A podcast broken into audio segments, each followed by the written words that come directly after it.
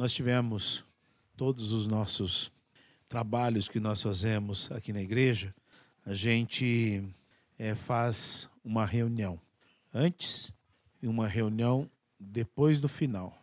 Por que, que nós fazemos a reunião antes? Para nós entender o que nós aqui estamos fazendo. E hoje de manhã foi a nossa reunião. Eu queria que dois de vocês falassem como você viu a reunião de hoje. Quem da liderança pode vir aqui falar? Paz, irmãos. O tópico das nossas reuniões é sempre o mesmo. Todos esses anos que a gente está na liderança. E aí o pastor falou assim: nós temos que iniciar com o nosso coração em paz. Porque no decorrer dos dias, a forma como a gente falar pode ser interpretada de outra forma. O pastor sempre traz isso por quê? A cozinha é o ponto mais cansativo que tem e o momento que pode virar uma guerra. Terceira guerra que o Nando trouxe pode ser na cozinha a qualquer momento. Porque nós estamos cansadas, a gente faz tudo ali com carinho e amor, mas é muito cansativo. E eu, talvez o meu papel ali todos esses anos é fazer todo mundo rir.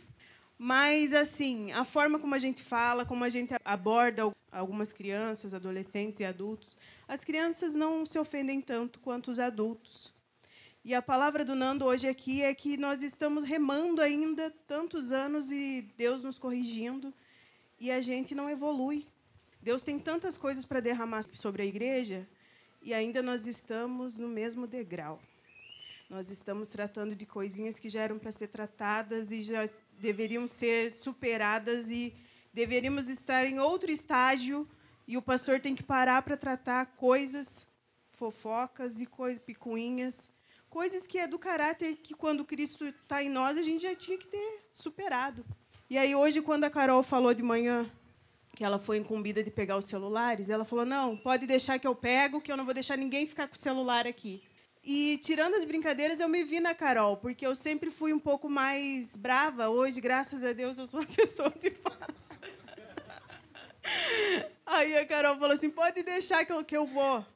Quando a gente pensa assim, não, antes uh, não, não vai ter uma pessoa mais brava que a gente, a gente conhece que tem.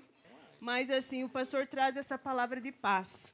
Quando a gente for abordar algo com vocês, e que chegue de forma no ouvido de vocês, ah, está sendo brava, está mendigando comida, está não sei o quê. Não tem tudo horário, é, é cronograma. Então vamos se organizar, questão de banho e tudo mais, e que a gente inicie com paz, que foi a palavra que o pastor trouxe hoje, e que a gente termine com paz. Se tudo der certo, graças à equipe. Se tudo der errado, graças à equipe também. Então, isso é unidade, isso é comunhão. E que tenhamos um bom acampamento, e Deus abençoe a todos. Irmãos, tem 82 adultos aqui hoje. E se o pastor chamar assim, ó, vamos ajudar no acampamento, todo mundo se dispõe para ajudar. Ajudar no acampamento é como se a gente fosse, ou oh, vamos ali bater uma laje e ir lá e ajudar. Esse era o meu pensamento antes da reunião. Quando chegou na reunião que o pastor começou a falar, eu falei, nossa, é totalmente diferente. Não é simplesmente eu chamar, ô Eduardo, vamos ali comigo, pegar o som, pegar alguma coisa. Não é só simplesmente isso. Quando ele começou a falar da, na reunião, eu entendi que, que é muito mais sério. Primeiro, é povo de Deus. Essa palavra que o Nando trouxe hoje aqui ó, é repreensão, mas é para nós mesmo. É para o povo de Deus. E Moisés, ele tinha um zelo pelo povo que tirou do Egito porque era povo de Deus. E o pastor falou assim que a gente tem que estar tá em paz. Mas a gente não tem que se esquecer, irmãos, que tudo que fazemos aqui é para a glória de Deus. Então, servir uma água, servir um, um alimento, a gente está servindo bem o povo de Deus. Ainda que muitos vão achar que deveria é, ser melhor, o Senhor está vendo. O Senhor está vendo. O Senhor está vendo o esforço do pastor, está vendo o esforço de cada um que está aqui. Porque agradar, irmãos, não vai agradar a todos. Você pode ter a certeza que não. Mas eu entendi. Eu entendi. E eu já fiquei no ano passado, eu ajudei, meio laicar, né? Mas nessa reunião eu entendi a profundidade do que, que é servir a Deus servindo os irmãos. E é isso que eu entendi. É, eu glorifico a Deus pela vida do pastor Isaías, porque quando eu crescer eu quero ser igual a ele. Para quando eu poder falar, as pessoas entender a profundidade da palavra. Porque falar sobre a palavra, qualquer um fala, irmãos. Mas ver a profundidade, são poucos que sabem. E são poucos os que sabem transmitir. E são poucos também os que querem ouvir e entender. E eu entendi. Eu estou aqui não é para, primeiro, para agradar os irmãos, mas eu estou aqui primeiro para agradar a Deus. E foi isso que eu entendi na, na reunião. É importante vocês ouvir o que cada um pegou, porque eles nem sabiam que ia falar aqui. Mas cada um pegou algo. E eu ouvi o devocional do Rogério, que ele fez depois da reunião.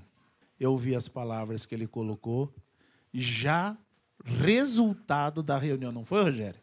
Resultado no devocional dele. Então, eu acho que realmente nós temos uma visão, irmãos. A gente não faz aqui o que a gente quer. A gente faz o que tem que ser feito, o que está escrito que é para fazer. E é isso que nós viemos fazer aqui há 17 anos. E nesses 17 anos nós temos feito exatamente as mesmas coisas. E vamos continuar até que ele venha fazendo as mesmas coisas. Porque é isso que tem que ser feito.